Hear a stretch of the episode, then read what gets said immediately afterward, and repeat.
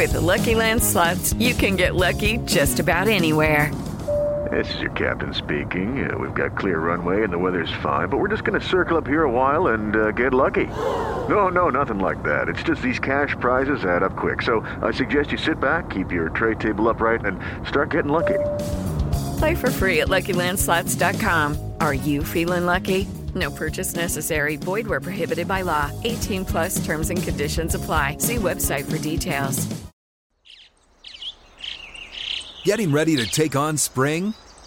Make your first move with the reliable performance and power of Steel battery tools. From hedge trimmers and mowers to string trimmers and more, right now you can save fifty dollars on select battery tool sets. Real Steel. Offer valid on select A K system sets through June sixteenth, twenty twenty-four. See participating retailer for details. Hey, this is Brian Alvarez, and this is today's edition of the Wrestling Observer Daily Podcast on the Eight Side Network. Are you ready? Are you ready? Let's get it on! How's it going, everybody? Brian Alvarez here on Wrestling Observer Live. We are here every day, Monday through Friday, noon Pacific, three Eastern, Sunday, three Pacific, six Eastern. Well, it's Monday here on the show, and you know what that means. We got a lot of news to talk about. We got the Raw lineup for tonight, the Dynamite lineup for this coming Wednesday. We've got notes on Max Dupree, SmackDown, Rampage. Tons of news to get into here today. But if you have not heard, and I don't know how you would not if you're a wrestling fan, Antonio Inoki, the founder of New Japan Pro Wrestling, became one of the biggest pro wrestling stars in the history of Japan, has passed away. Yahoo News Japan confirmed he passed away Saturday morning in Japan. Inoki, seventy-nine, had been battling health problems in recent years, had been confined to a wheelchair. Michael Cole, Corey Graves on SmackDown took time to speak on his death. Inoki started wrestling in nineteen sixty, training under Rikidozan, one of the first popular pro wrestling figures in Japan. Later in the decade, he formed a tag team with Giant Baba and the J W A, with the team winning the N W A International Tag Team titles four times. Bob would later form All Japan Pro Wrestling in nineteen seventy-two, becoming a direct competitor against Inoki's New Japan Pro Wrestling, who's a founder of New Japan Pro Wrestling.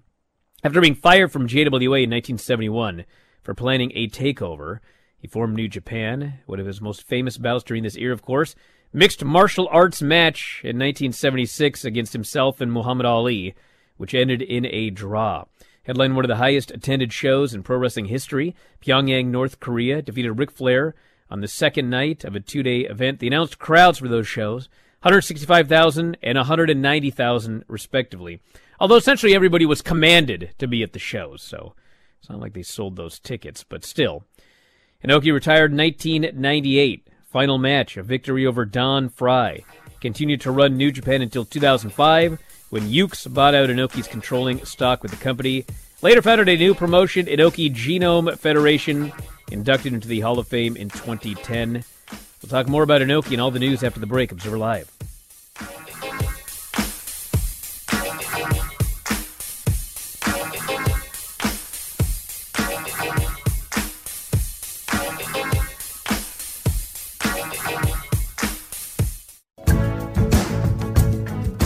Back on the show, Brian Alvarez here, Wrestling Observer Live. Mike Sempervivi, also of Wrestling Observer dot com. I know Mike's got a lot to say about Inoki. Can I can I say a few things first, Mike? You sure can. I'm going to try and not just be totally scattered, because a lot of a lot of this, I mean, we can go back well over one hundred years to look at like this whole Antonio Inoki story, because I am, in fact, as some of you may know, because I've said it a thousand times, I'm a black belt in Gracie Jiu-Jitsu. You wear that, Mike? I am. I am. And uh, so I've, Sauer. I've always been interested in like the history of jiu-jitsu and pro wrestling and mixed martial arts and how all of this ties together. And no one will really know everything, and people will argue about this or that. But if you go back one hundred years, one hundred twenty years, and you look at the jiu-jitsu scene in Brazil, I mean, most people will tell you, and it's probably true, that Elio Gracie never was involved in any sort of worked matches because he hated it. But the scene, I, I find it impossible to believe that they did not do pro wrestling and pro wrestling style programs. Because if you go back and you look at how often people had these big fights and, and really the storylines, I mean, I'm not saying that, you know, I don't want to be a conspiracy theorist, but let's, let's be real. In both pro wrestling and I'm sure jiu-jitsu in Brazil and around the world, there were a lot of worked fights to create programs, to draw money, to make people money, et cetera, et cetera. I mean, this is not something that was just exclusive to pro wrestling. So the founder of Gracie Jiu-Jitsu, Elio Gracie, had a very famous match in the fifties against Kimura. And this was in Japan. And essentially what happened, there's, of course, the Gracie side of the story and then uh, actual what happened. And, uh, you know, he got beaten. Elio Gracie got beaten. He was beaten with the Kimura. And the Kimura is named the Kimura because of Kimura and the fact that he beat Elio Gracie with this Kimura. So Kimura, Masahiko Kimura, he also did some pro wrestling in Japan. And one of his pro wrestling matches, uh, there was a, I believe it was a tag team match, and on the other side was Rikidozan, who was a Japanese professional wrestler. And Rikidozan is an all-time, all-time legend, not just of Japanese pro wrestling, but of pro wrestling. And one of the reasons that happened was because in a match with the famous Kimura, he essentially beat the hell out of him. He shot on him and beat him up. And that, combined with the fact that, you know, Japan had lost World War Two, and they were looking for a hero. And Rikidozan was that hero, and they would bring in large Americans. And Rikidozan, coming off, you know, destroying Kimura, and then beating all of these Americans, he became an all-time legend. And he was eventually murdered. But um, Inoki was trained by Rikidozan. And this link, you know, I believe that in Inoki's mind, and this this was why, like, throughout Inoki's life, he was all about showing that pro wrestling was the strongest. And he was he was obsessed with, you know, showing how strong uh pro wrestlers were and studying what eventually became mixed martial arts and shoot style and the whole shebang. I think it dates all the way back. And the famous fight with with Muhammad Ali was, it was an early M M A fight. And because of the rules, it ended up being what it was, which was a fifteen-minute boring match where, you know, Inoki went down on his back and he leg kicked Inoki, but they weren't going to go to the ground and they weren't going to do grappling on the ground or anything like that.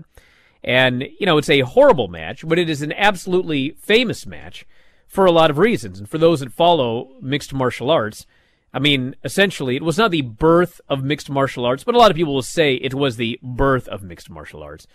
And, you know, he, if it were twenty twenty-two, he won. He beat Muhammad Ali.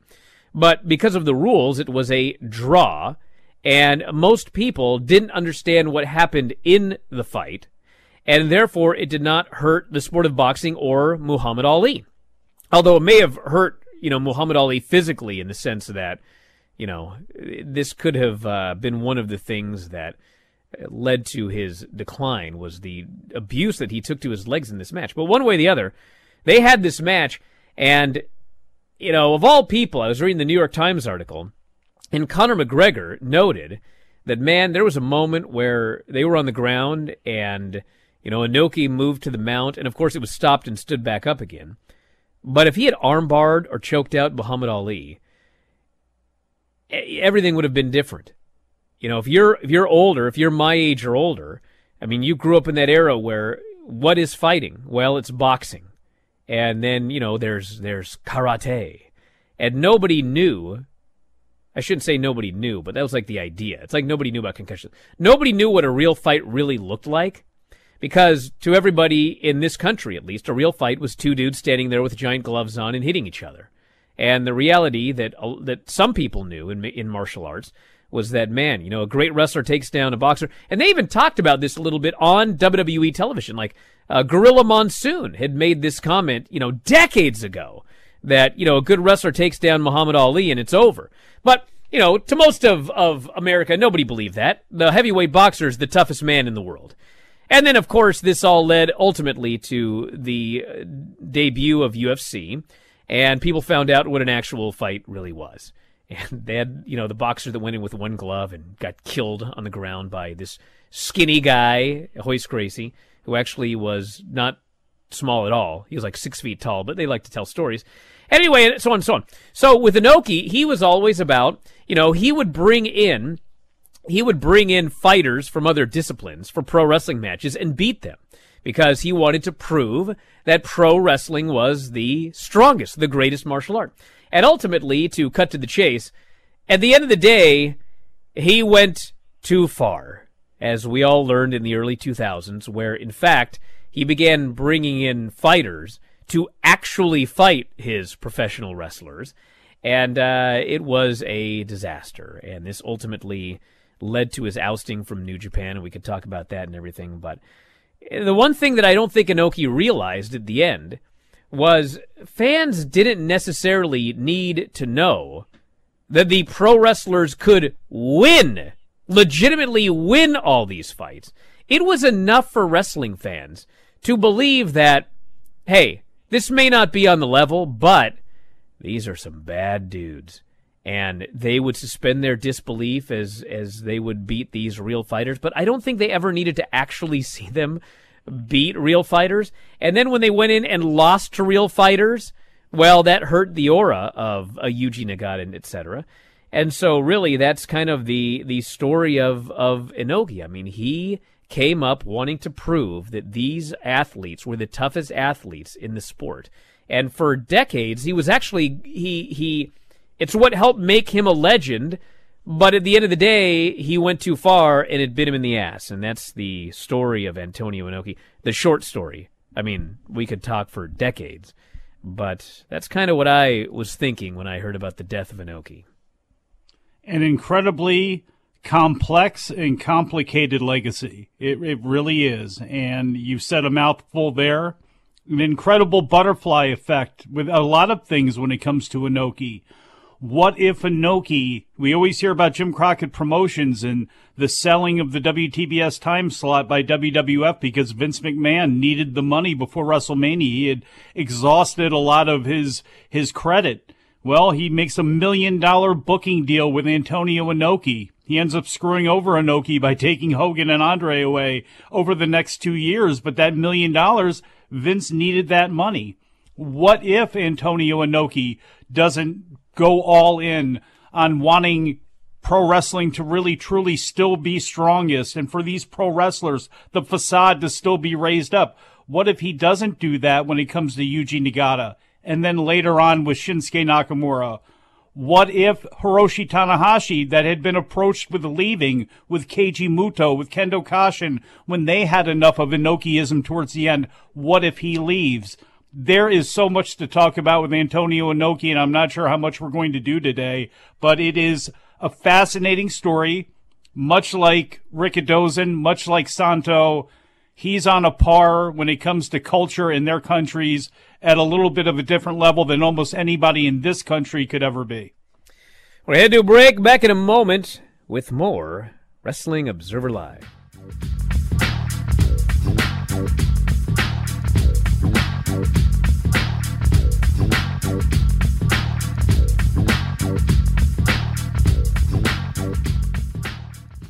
Hello, it is Ryan, and I was on a flight the other day playing one of my favorite social spin slot games on Chumba Casino dot com. I looked over at the person sitting next to me, and you know what they were doing? They were also playing Chumba Casino. Coincidence? I think not. Everybody's loving having fun with it. Chumba Casino is home to hundreds of casino-style games that you can play for free anytime, anywhere, even at thirty thousand feet. So sign up now at Chumba Casino dot com to claim your free welcome bonus. That's Chumba Casino dot com and live the Chumba life. No purchase necessary. V G W. Void where prohibited by law. See terms and conditions. eighteen plus.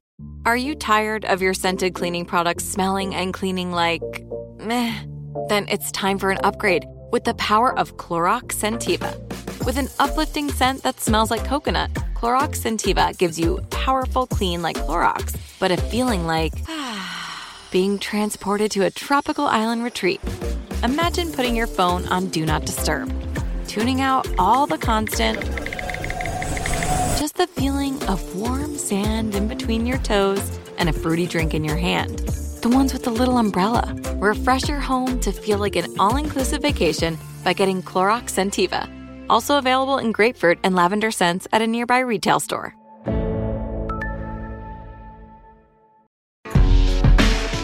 in the show, Brian Alvarez here, Wrestling Observer Live. Mike Sempervivi, also of Wrestling Observer dot com. We can talk more about Inoki later in the show. I'm going to go over a little bit of the news here, and then we can uh, do questions or whatever. And, of course, uh, Wrestling Observer Radio Friday with Garrett, and last night with Dave and I, a lot of talk, hours on Inoki, and I'm sure there's more to come. All right, Raw tonight, we have a contract signing for Bianca and Bayley's Raw Women's Title ladder match at Extreme Rules. Matt Riddle and Seth Rollins go face-to-face, and they've announced that Daniel Cormier is going to be the referee of their Fight Pit match coming up Saturday at the pay-per-view. We have Ray and A J versus the Judgment Day, Braun Strowman versus Chad Gable, Johnny Gargano versus Otis, and Candice LeRae and Dakota Kai. That's your lineup for Raw tonight. And then Dynamite on Wednesday has Daniel Bryan, or Bryan Danielson and Daniel Garcia against Chris Jericho and Sammy Guevara. M J F versus Wheeler Yuta. Hangman Page versus Roosh. Tony Storm, Athena, and Willow Nightingale versus Jamie Hayter, Serena Deeb, and Penelope Ford. Darby Allin versus Jay Lethal. Luchasaurus will be in action. And who knows, maybe he'll be part of National Scissoring Day with The Acclaimed and Billy Gunn. I think we should celebrate National Scissoring Day here on this show as well. But I don't really know how. You know what I'm saying? You're way over there. Don't give me that face. And what's with the wind, dude? Well, holy smokes. These are the after effects of Hurricane Ian blowing up the the East Coast, and uh, we we really barely got anything at all, if that tells you what it was like if you down in that hurricane in Florida. And I don't know how many people are listening right now because they're concerned their power is still off, but uh, best wishes to everybody down there. Obviously, it affected wrestling all around the world last week. Jonah couldn't make his way to New Japan in London. Obviously, there were a bunch of people that were off the A E W and W W E shows that needed to be uh, rewritten a little bit, so best wishes to everybody down there because it had to have been nasty. Alrighty, A E W no longer airing through broadcaster Space. A E W is no longer on Space in several countries, including Mexico, South America, and Central America. So, as noted last night on the Observer Radio Show, what happened was their deal was coming due, and they were not offered what they felt was a fair deal to continue, and so they pulled it. And now, if you are in any of those places, except Brazil, in in uh, in uh, Brazil, you can still watch it on Space. But everywhere else, you have to subscribe to A E W plus. I guess they figured that they could make more money getting people to subscribe to A E W plus than the, what they were offered for the Space deal. And the belief is that there may be some other options, and that's why they didn't want to commit to a multi-year deal with Space. Because once you are committed to the deal, you're committed to the deal. In theory, of course. So that's the story there. And, you know, we're not going to play gloom and doom here, but it's not always, it, you know, it's been this case for quite a while that every time a deal is up, people are offered significantly more money for it. And quite frankly, W W E will be offered significantly more money for their next deal. But it's not like a guarantee. I mean, and you got to look at also with A E W. I mean, I'm not saying that if they if they got the same, if they were offered the same amount of money at their next television deal, that they like pull it and go to fight. But, you know, they have to take into account a lot of different things. They may not be offered less money, but they may not be offered much more money. And then there are decisions that have to be made. Do we accept this offer? Do we let this expire? Do we uh, start, you know, negotiating with other people? So we shall see what happens when their deal comes due. And deals like this are not wholly unusual, too, where Brazil is not part of that package. Why are you so quiet? What happened? I, I don't know. Why am I so quiet? Oh, you're... Can you hear me? Yes, I can hear you just No, you sound like you're on the telephone. What? Your tie lines, your cable's all messed up. How about now? There we go.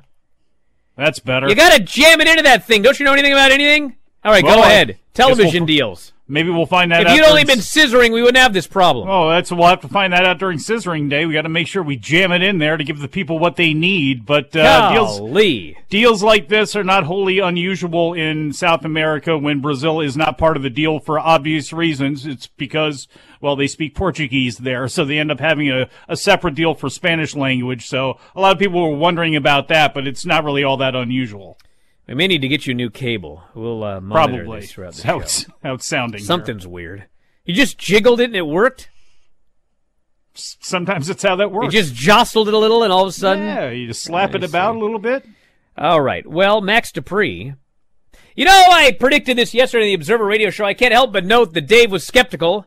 Oh, yeah? Max Dupree will reportedly be returning to the L A Knight character as portrayed in N X T. He is back to being listed as L A Knight on the internal roster. Meanwhile, Masae, Mansoor, and Maxine Dupree will continue under the Maxim. So I like that. So he ha- he got a uh, what is now apparently a fake name, but then he ended up with his sister with the same fake last name. But now he's going back to his other name, but she's keeping the fake last name. Is that what's going sure. on? Okay. Yeah. All right. I just is Mansoor keeping Mansoor? You mean Mansoor? Is he keeping Mansoor when they go over to Saudi Arabia, or do you even bring him over to Saudi Arabia? Why can't you bring him to Saudi Arabia as Mansoor? That's his name. I don't know. Do you, do you really want to see Mansoor getting his ass kicked all over? If that's he doesn't your, have to lose. Mansoor can go over there and get a big win. He can. He, really? Who, yes, who do you of have course him beat? He can. It's fake.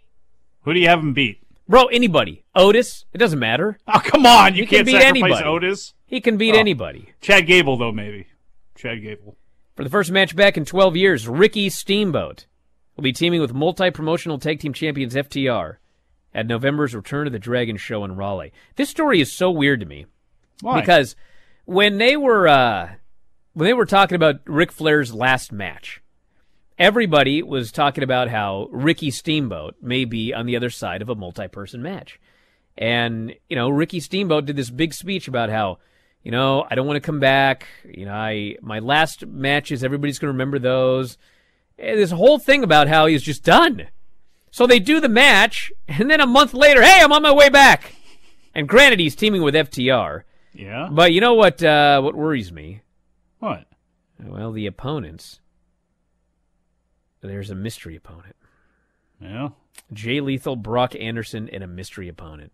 Uh-oh. Let me make this abundantly clear.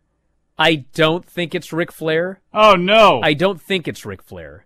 But if you want me to come on the air here and with a straight face tell you there's no chance it's Ric Flair, I ain't going to do that. So, I guess we'll see. Well, the billing is Arn Anderson's Four Horsemen, including Jay Lethal as Black Machismo, who was never part of... I don't. You can't even tie that into the Four Horsemen at all, but Jay Lethal's in the match along with Brock Anderson. I doubt we're going to get Tessa Blanchard, so, you know, I guess there's a possibility it could be Ric Flair, but maybe there's a possibility that Ricky Steamboat maybe in the moment really didn't want to come back and do that match, and, or...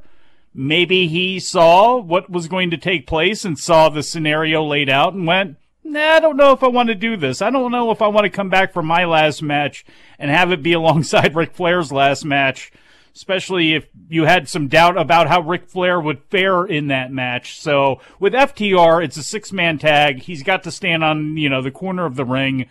He'll hit somebody with a chop. I don't know if we're going to see a, a, a full flying body press or not, but I guess if he can do it, cool.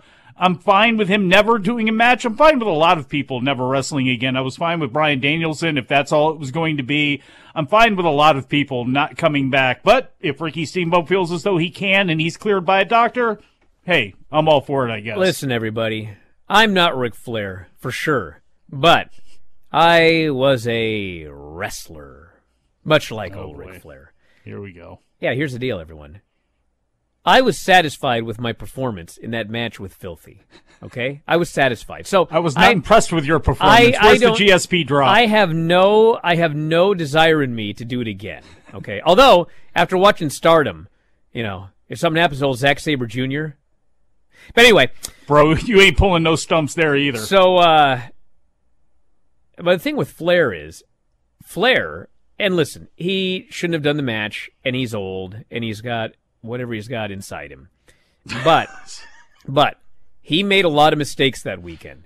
He didn't eat at all that day. He drank too much. He was dehydrated. It was a disaster, okay? And in his mind, if in his mind he was like, you know what, man, I felt great training, huh. and, man, I just screwed everything up that day. And if I did it again, I'd eat, I wouldn't drink too much, I'd be hydrated, and, man, I could have a way better last match. And I'd, I'd bet still you be delusional. Anything. I'll bet you anything that's going through his mind right now. I'm sure it is. I'm sure it is, and he'd be delusional for thinking that, the same way he was probably delusional the last time around. I know I'll probably want to prove something to myself until the day I die. I'm sure there's something out there that, that I did not accomplish or I was close to and didn't finish that I am going to drive myself nuts about, that I am going to want to make better or make good on or something like that. But at some point, at some point, you just got to let it go. I and think Ricky Steamboat, I am hoping he's just on those ropes for that match. I think Flair watched my last match and said, I can't let this Alvarez kid have a better last match than me. Oh, for God's sakes. Back in a moment, Observer Live.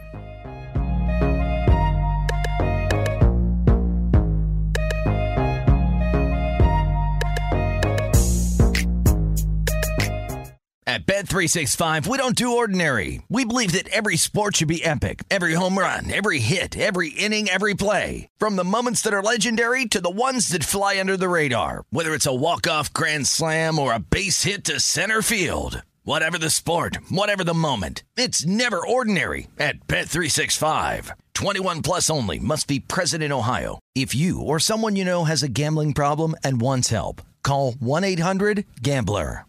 Are you tired of your scented cleaning products smelling and cleaning like meh? Then it's time for an upgrade with the power of Clorox Sentiva. With an uplifting scent that smells like coconut, Clorox Sentiva gives you powerful clean like Clorox, but a feeling like being transported to a tropical island retreat. Imagine putting your phone on Do Not Disturb, tuning out all the constant. Just the feeling of warm sand in between your toes and a fruity drink in your hand. The ones with the little umbrella. Refresh your home to feel like an all-inclusive vacation by getting Clorox Sentiva. Also available in grapefruit and lavender scents at a nearby retail store. Hey, come on! Well, back here on the show, Brian Alvarez here, Wrestling Observer Live. Mike Sempervivi, also of Wrestling Observer dot com. We had SmackDown and Rampage on Friday. Bro, this Rampage show. This was a good show. Like, I liked watching it, but I think I was the only one that watched it. There might have been some others. But this is not what you would call a marquee show. Now, I did a big review of this yesterday with Vinny and Craig, and I should have opened with this, and that is that I answered this in the Q and A. People were like, can we stop reviewing Rampage and review SmackDown now? And I said no, and this is why. Let's not forget that this was taped on Wednesday, and there were a number of talents that were affected by the hurricane and could not make it to the show. So I'm not saying that's the whole reason this was a non-marquee edition of Rampage, but I would I would consider this an aberration, and we've got several weeks, I think a full month of live Rampage shows, and in, and the Battle of the Belts is also uh, this coming Friday night. So I think that we should give this a month. See how it goes. But this certainly was not a show where when you looked at the lineup, it's a must-see. Acclaimed, Butcher and Blade, and Private Party for the tag titles. I mean, it was, it was fine, but Acclaimed won, of course. Lee Moriarty and Fuego del Sol. Lee Moriarty just beat him. Then Morrissey chokeslammed him. We set up Andrade and Ten. On this show, in the middle of nowhere, they announced Andrade versus ten, Mask versus Career. Seems a little dramatic. We had Jamie Hayter beating Willow Nightingale. Like the match. It was a good match. But she won, Jamie Hayter. And then we had a bunch of video packages. And then the main event, I love them, and I like the match a lot. But it was Roosh versus John Silver. And they had a good match. Roosh killed him dead with the uh, bull's horns in the corner. And then that was the end. And then they set up a match with, uh, uh, excuse me, uh, Roosh and Hangman Page for uh, this week. And then on the front page, our our reviewer here wrote, and I quote, "A perfectly fine but unremarkable show." And what more can you say about this? It was a perfectly fine but unremarkable show. And that was Rampage. That sounds fair to me. Sounds yeah. fair. Now, SmackDown. Mm-hmm. SmackDown. Sami Zayn and Solo Sikoa beat Ricochet and Madcap. twelve minutes. And man, you know, you're in Canada. And even if you were in Canada, the Sami Zayn's so over. Him and Solo beat Ricochet and Madcap, and they booed Ricochet and Madcap out of the building. And it wasn't even like Sami Zayn and and and Solo Sikoa worked babyface. They worked heel. And then the babyfaces made a comeback and got booed out of the building. And, of course, uh, Solo Sikoa got the big win. And then they're they're going backstage to, to the locker room, and Jey Uso stops Sammy. He says, I can see what you're, I see right through you. If you try to screw this family. And Sammy just points to the shirt and says, maybe she talked to old Roman, walks into the room. So he did not deny that he was going to screw the family. It's a very strange storyline. I'm not sure where they're going here. But they're they're where they are now, they're making you, the viewer, think that Sammy's actually not a nice guy. And he's got a plan to screw the bloodline. And the bloodline is very popular. And in fact, Jey Uso is is in traditional storytelling, he's the babyface here. He sees this guy trying to screw his family. He doesn't like it. So we'll see where this goes. But it's uh, this was an interesting little twist that they did right here. This is where fantastic shades of gray work. There is nobody in that bloodline that's a good person. Again, this goes to the Reservoir Dogs concept of booking. Nobody here is a good guy, but everybody here is really great at what they do. And this feels like it's got a lot of Paul Heyman all over it. It's got a lot of Paul Heyman all over it when SmackDown's on, and he's standing right there with everybody, but... this whole thing is great. It's got a lot of little release valves in there, depending on what directions that you want it to go. But Solo Sikoa is the thing that's forgotten about in this because he's come up and immediately he is a believable presence as a guy who kicks ass as a member of that roster. So as far as a guy making a debut up from N X T, sure, he's in a great position, but he's lived up to his end of the deal so far. We had the Drew McIntyre Austin Theory match, which went a whopping two minutes to a horrible run-in D Q, but it led to a six-man later, so that was that. We had a bunch of segments with Max Dupree and Maximum Male Models that led to him quitting, throwing all of his stuff down. He's no longer part of this group. Going back to old uh, L A Knight, which was also a horrible name. L A Knight. Hit Row beat Los Lotharios. It was fine. Just another two-minute match. Then we had Ronda Rousey versus Natalya, and I mean it was it was fun enough while it lasted. It wasn't perfect, but Ronda gets the ankle lock, and then, golly, they just love this angle. So out comes Liv Morgan. Ronda's head to the back, and her path is blocked by Liv Morgan. Liv Morgan has a bat. Ronda Rousey is unarmed. Liv Morgan goes to swing the bat, and Ronda Rousey avoids it and beats her ass. Beat her ass so bad, Mike just was painfully dehydrated. So she beats her and she beats her. And finally they give Liv a little something, and then Ronda beats her ass again. And then security comes out, and security is dragging away Ronda Rousey. And Liv Morgan leaps in and attacks Ronda Rousey from behind. and they're pulled off again. And I just watched this thing and I thought, I thought the other guy was horrible at making baby faces. You're not doing Liv any favors here. She had a baseball bat. Ronda Rousey was unarmed, and Ronda Rousey still beat her ass. And I'm supposed to believe, I could not believe this segment. This sucked. At an Imperium promo, Sheamus came out. They attacked Sheamus. He fought back. They attacked him again. They laid him out. This sets up Sheamus versus Gunter for the Intercontinental title coming up on Friday. A match I believe that uh, Sheamus is likely going to win. But we'll see. Bayley beat Shotzi. Match was all right. And then afterwards, she's attacking Shotzi, so Bianca ran down to make the save. Uh, Bayley at first bailed, then attacked her from behind.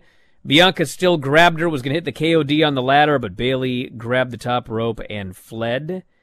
And, uh, yeah, we'll see what happens in their ladder match. I'm a little worried about this ladder match as a result of the injury to Bayley and her recovery.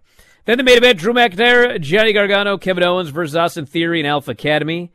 And uh, babyfaces won. McIntyre hit the Claymore on Theory. A lot of good action. The fans were into it. Good match. McIntyre grabbed the strap and whipped the hell out of Theory to end the show. You know, Vince had some things that he did, and uh, he's gone now, so they don't do it anymore. But he had some other things that they did that, man, they just, uh, they they still do. One of them is making your baby faces look like geeks, you know. It doesn't happen a lot, but every now and then, like the Liv Morgan segment, she's a geek. Now, the rest of the baby faces on this show, they did they did fine with, but, man, she was a geek. And then the other one they love to do is this Austin Theory. He's got that Money in the Bank briefcase, and so they are not afraid to just beat and humiliate this guy. And in theory, he should either be the next champion or he's going to cash in and fail or whatever. But, man, they give this guy nothing. It's like when you used to win a title and all they did was just beat you like a drum right and left. So, you know, they, they've changed a lot of things for the better, but, you know, Hunter isn't uh, diametrically opposed to Vince in every way. There were things that those two guys agreed on, and apparently this is one of those things.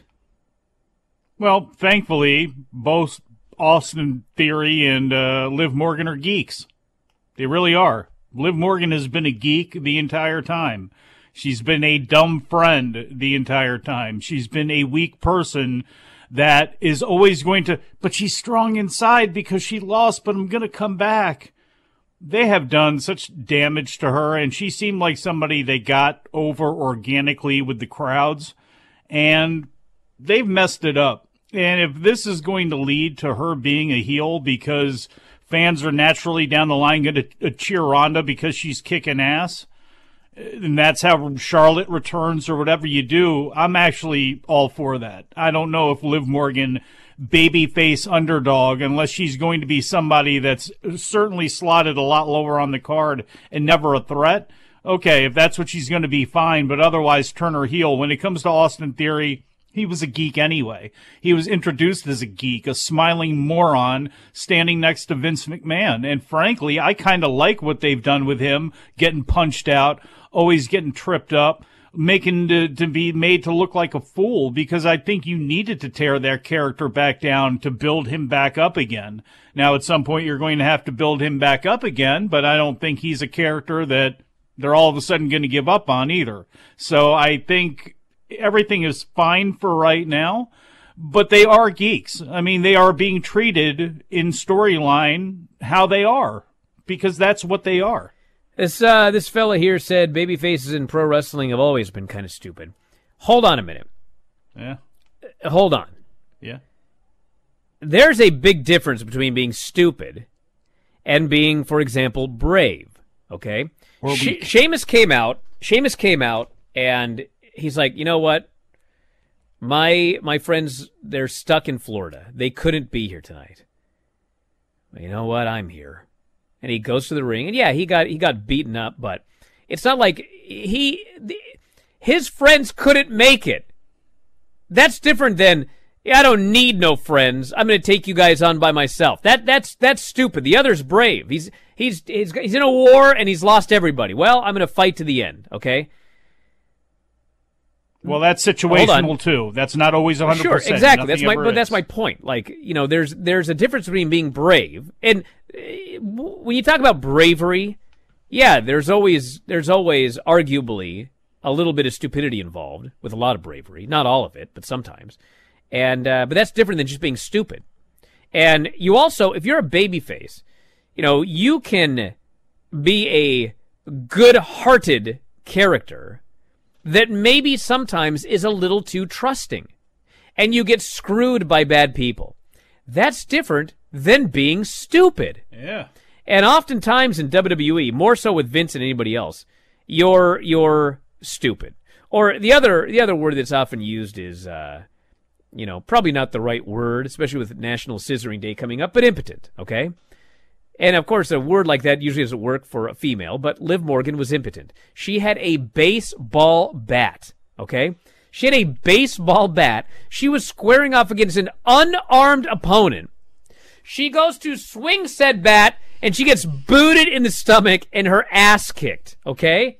That is an impotent babyface.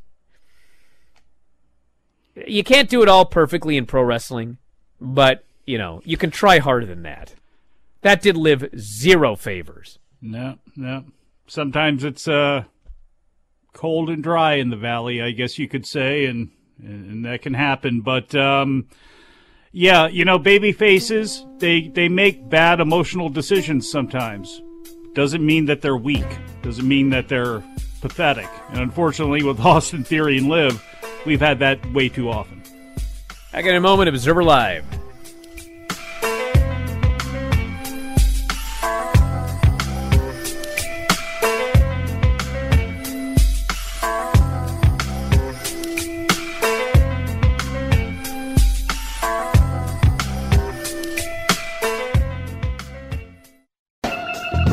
All right, in one hour here, Filthy Ford Ailey, myself, and Filthy Tom Lawler.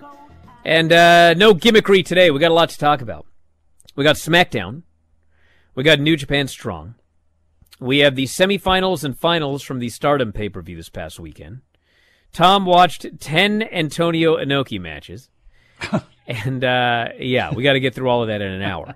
So if you're interested in any of those topics, Filthy Ford Ailey. video dot f four w online dot com. You can watch live at two Pacific, five Eastern. Oh, God, I hope we watch the Island match with Saito. I should watch that before the It'll show. It'll take him two hours to talk about it. And then Wrestling Observer, uh, it's like a forty-minute match or hour and forty minutes or something. Yeah. I don't have time to watch that one. And then at Wrestling Observer dot com, you can listen to all the shows as well, because Wrestling Observer dot com has every show we've ever done archived dating back to two thousand five. We are now over fourteen thousand shows. I remember when I was a kid. Yeah. Went to the Smithsonian Institute. Uh-huh. And they said, you know, if you uh, if you wanted to look at every exhibit in the Smithsonian, you couldn't do it in your lifetime. Wow. And I was like, that's B S. It's like five buildings. I mean, I could probably do it in a week. I couldn't spend a lot of time on everything, but, you know, at worst a year. But you're telling me, you're telling me if I lived to be eighty-five, one hundred five years old, whatever, I couldn't look at everything in this. I find that impossible to believe. Especially if we moved to D C. Yeah, really. Now, if you're counting, like, we got a whole bunch of books there, and you'd have to, we're counting you well, reading every book cover to cover. Yeah. That's fine. But, you know, when I look at fourteen thousand archived podcasts, you could do it in your lifetime, but you could probably be better served doing something else. But you know what? They're there. They and are. If you want to go back and listen to this show or that, listen to all the Brian and Vinny shows from start to finish. Started in like twenty nineteen would be my recommendation. But there's a lot of stuff there, so check it out, Wrestling Observer dot com. And that is it, everybody. We are out of time. Thanks, Mike, as always, callers and listeners. Everybody in the studio. We'll talk to you next time. Wrestling Observer Live.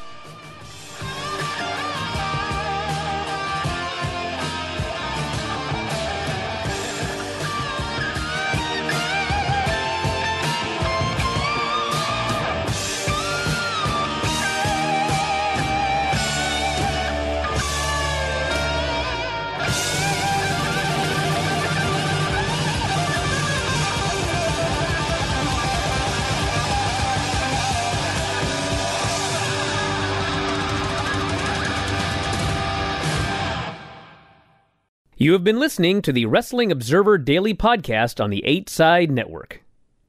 At Bet three sixty-five, we don't do ordinary. We believe that every sport should be epic. Every home run, every hit, every inning, every play. From the moments that are legendary to the ones that fly under the radar. See for yourself when you sign up today and get one hundred fifty dollars in bonus bets when you bet just five dollars. Whatever the sport, whatever the moment, it's never ordinary at Bet three sixty-five. twenty-one plus only. Must be present in Ohio. If you or someone you know has a gambling problem and wants help, call one eight hundred gambler. Terms and conditions apply. Open a limited-time eleven-month certificate at Kemba Financial Credit Union. At five point two five percent A P Y, it's more than triple the national average, plus it's a safe and secure way to grow your money. Visit your local branch or kemba.org slash cb for details. Offer expires May thirty-first, twenty twenty-four. A P Y equals annual percentage yield. Restrictions apply. five hundred dollars minimum and two hundred fifty thousand dollars maximum deposit. Advantage status required. Comparison based on bank rate average. Federally insured by N C U A.